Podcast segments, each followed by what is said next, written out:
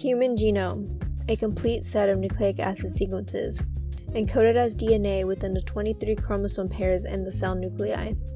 It encapsulates approximately 3 billion base pairs of DNA.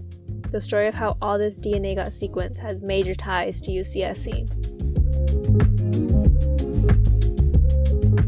Brought to you by the Division of Student Affairs and Success, this is Jennifer with Slugcast.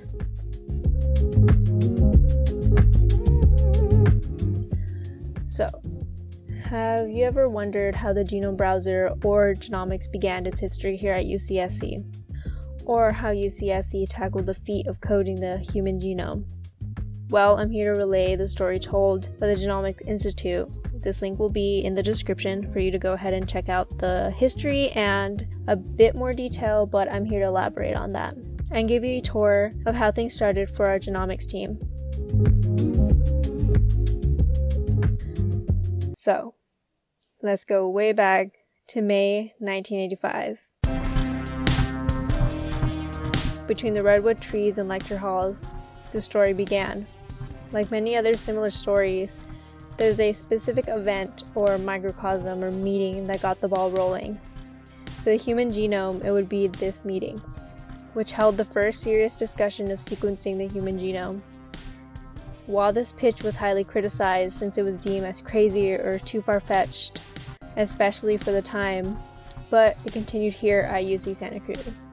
The first year's discussion pertaining to sequencing the human genome was held, called, quote, the Santa Cruz Workshop, held by the UCSC Chancellor at the time, which was very monumental to the world of genomics. This meeting was essential to developing the Human Genome Project five years later in 1990. Before then, there was lots of litigation and funding logistics needed to be completed. By April 1990, the National Institutes of Health and Department of Energy had published a plan for the first five years of an expected 15 year project, outlining the goals of the project, those of which being sequencing the human genome, but also of other organisms. Congress had funded them both to elaborate and explore this project. UCSC aided this project to produce the map of the entire human genome, where all 3 billion base pairs will be sequenced. After the inception of the International Human Genome Project, it came into the public sphere with one goal to produce a complete human genome sequence by 2005.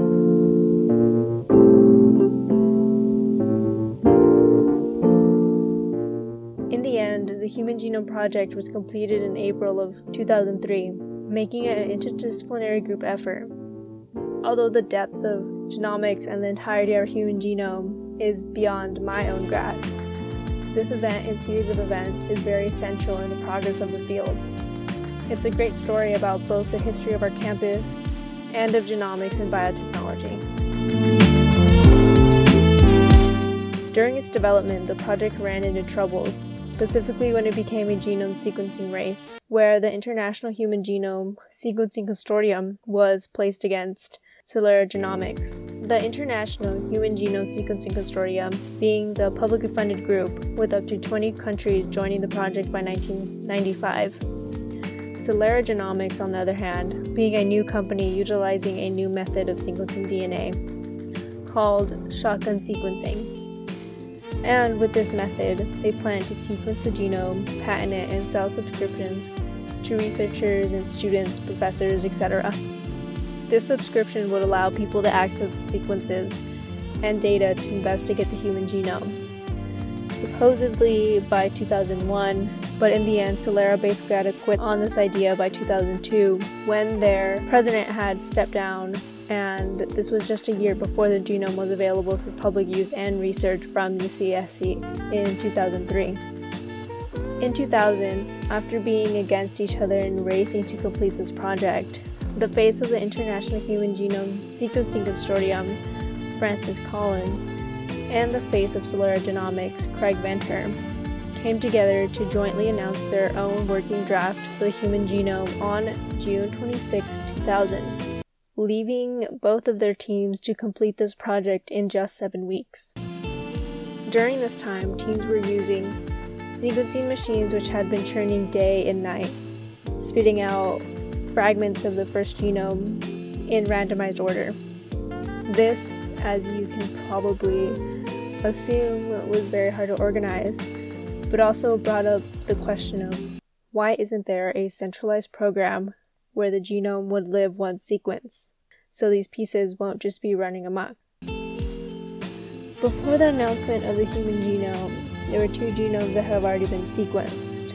The worm genome in 1999, the worm genome in 1998, the fruit fly genome in 1999, which could be assumed to be way less complex than the human genome, so we really needed that program in order to tie it all together, bring it together, and for people to really understand and look at their own genome, the human genome. Now that we have a bit background on this project, let's dive into the UCSC team and the factors that make this a UCSC story.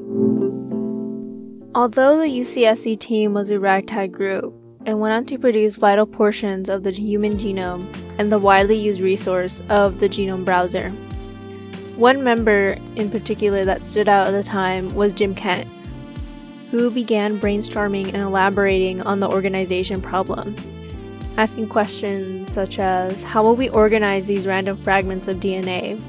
Thinking of what we have now, the genome browser. But pre genome browser, the project had to bring the fragments and make sense of them. Every tiny bit of DNA had to be accounted for. During May of 2000, Jim Kent had completed writing his PhD and shifted focus to the Human Genome Project. And on May 26th, expressed concern David Haussler, a scientific director at UCSC's Genomics Institute and Howard Hughes Medical Institute investigator, stating worries about the program they were using. Such worries included if their program would even scale up to sequence the whole genome or not. This inspired him to begin writing his own genome assembler, naming it OO-Greedy, working day and night to solve this large scale puzzle. On June 22, 2000, Jim Kent had assembled the human genome sequence using his 10,000 line computer program. The International Human Genome Project sequenced the human genome just four days before the White House announcement on June 22, 2000. Celera had completed it on June 24th just two days before and two days after the International Human Genome Project. While the project seemed a bit rushed or condensed, this pressure aided the groups to have a big celebration at the White House on June 26. By July 7, 2000, the UCSC Genome Bioinformatics Group publishes the first working draft of the human genome sequence online for public consumption, making it a free and open resource where scientists around the globe had already downloaded half a trillion bytes of information from this UCSC genome server in just the first 24 hours. That's incredible due to the fact that it was all centralized on the UCSC website and browser. And during this time, and when there was a lot of big hype on the genome browser, they even developed a CD titled The DNA Sequence of the Human Genome for the Smithsonian.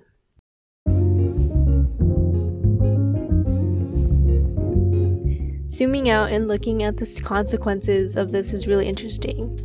UCSC had given the world free access to the human genome, allowing us to look at our own genome and bringing a new perspective to bridge biotechnology and computer science. It has become a very important reference for biomedical, biological, and of course genomics research.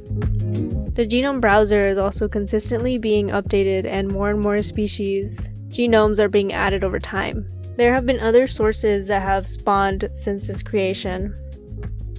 There have been other resources that have spawned since creation, sort of mimicking or are very similar to the genome browser, but we kind of add the original, so it's sort of nice to claim that as our own.